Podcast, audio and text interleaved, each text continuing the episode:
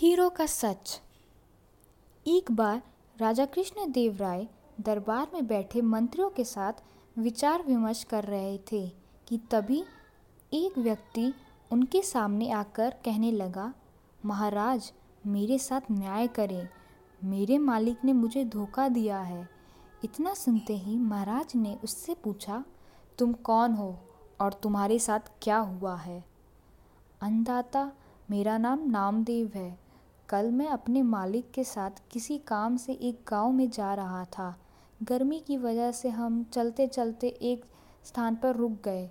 पास में स्थित एक मंदिर की छाया में बैठ गए। तभी मेरी नज़र एक लाल रंग की थैली पर पड़ी, जो कि मंदिर के एक कोने में पड़ी हुई थी। मालिक की आज्ञा लेके मैंने वो थैली उठा ली और उसे खोलने पर पता चला कि उसके अंदर बेर के आकार की दो हीरे चमक रहे थे। हीरे मंदिर में पाए गए थे, इसलिए उन पर राज्य का अधिकार था। परंतु मेरे मालिक ने मुझसे ये बात किसी को बताने के लिए मना कर दिया और कहा कि हम दोनों इसमें से एक एक हीरा ले लेंगे। मैं अपने मालिक की गुलामी से परेशान था, इसलिए मैं अपना काम करना चाहता था, जिसके कारण मेरे मन में लालच आ गया था। हवेली आते ही मालिक ने हीरे देने से साफ़ इनकार कर दिया। यही कारण है कि मुझे इंसाफ चाहिए। महाराज ने तुरंत कोतवाल को भेजकर नामदेव के मालिक को महल में प्रवेश करने का आदेश दिया। नामदेव के मालिक को जल्द ही राजा के सामने लाया गया। राजा ने उससे हीरो के बारे में पूछा तो वह बोला, महाराज ये बात सच है कि मंदिर में हीरे मिले थे, लेकिन मैंने वो हीरे नामदेव को देकर उन्हें राजकोष में जमा करने की, को कहा था।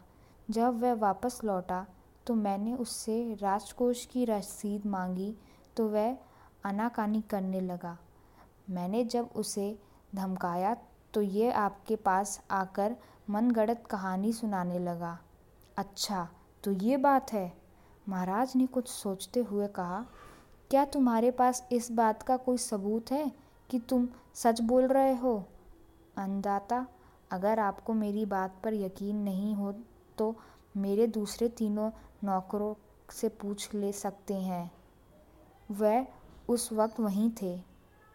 उसके बाद तीनों नौकरों को राजा के सामने लाया गया। तीनों ने नामदेव के खिलाफ गवाही दी।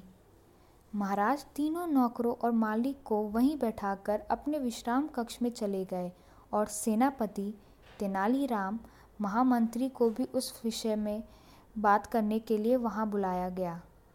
उनके पहुँचने पर महाराजा ने महामंत्री से पूछा, आपको क्या लगता है, क्या नामदेव झूठ बोल रहा है?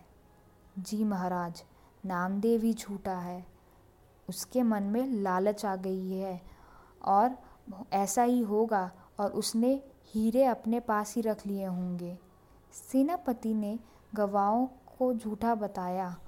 उसके हिसाब से नामदेव सच बोल रहा था। तेनालीराम चुपचाप खड़ा सबकी बातें सुन रहा था। तब महाराज ने उसकी ओर देखते हुए उसकी राय मांगी। तेनालीराम बोला, महाराज, कौन झूठा कौन झूठा है और कौन सच्चा है इस बात की अभी, को अभी पता लग जाएगा। परंतु आप लोगों को कुछ समय के लिए पर्दे के पीछे छुपना होगा। महाराज इस बात से सहमत हो गए, क्योंकि वह जल्दी से जल्दी इस मामले को सुलझाना चाहते थे। इसलिए पर्दे के पीछे जाकर छुप गए। महामंत्री और सेनापति मुँह सिकोड़ते हुए पर्दे के पीछे चले चले गए। अब विश्राम कक्ष में केवल तेनालीराम ही दिखाई दे रहा था। अब उसने सेवक से कहकर पहले गवाह को बुलाया। गवाह के आने पर तेनालीराम ने पूछा, क्या तुम्हारे मालिक ने तुम्हारे सामने नामदेव को हीरे दिए थे? जी हाँ। फिर तो तुम्हें हीरो के रंग और आकार के बारे में भी पता होगा।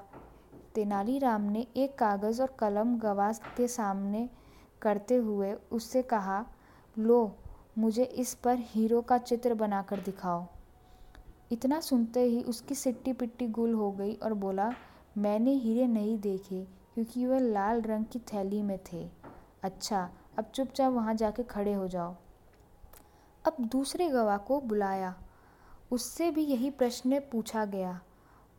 उसने हीरो के रंग के बारे में बताकर कागज़ पर दो गोल गोल आकृतियाँ बनाकर अपनी बात साबित की।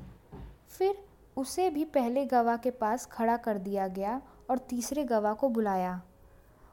उसने बताया कि हीरे भोजपत्र की थैली में थे। इस वजह से वह उन्हें देख नहीं पाया। इतना सुनते ही महाराज पर्दे के पीछे से सामने आ गए। महाराज को देखते ही तीनों घबराए और समझ गए कि अब सच बोलने में ही उनकी भलाई है।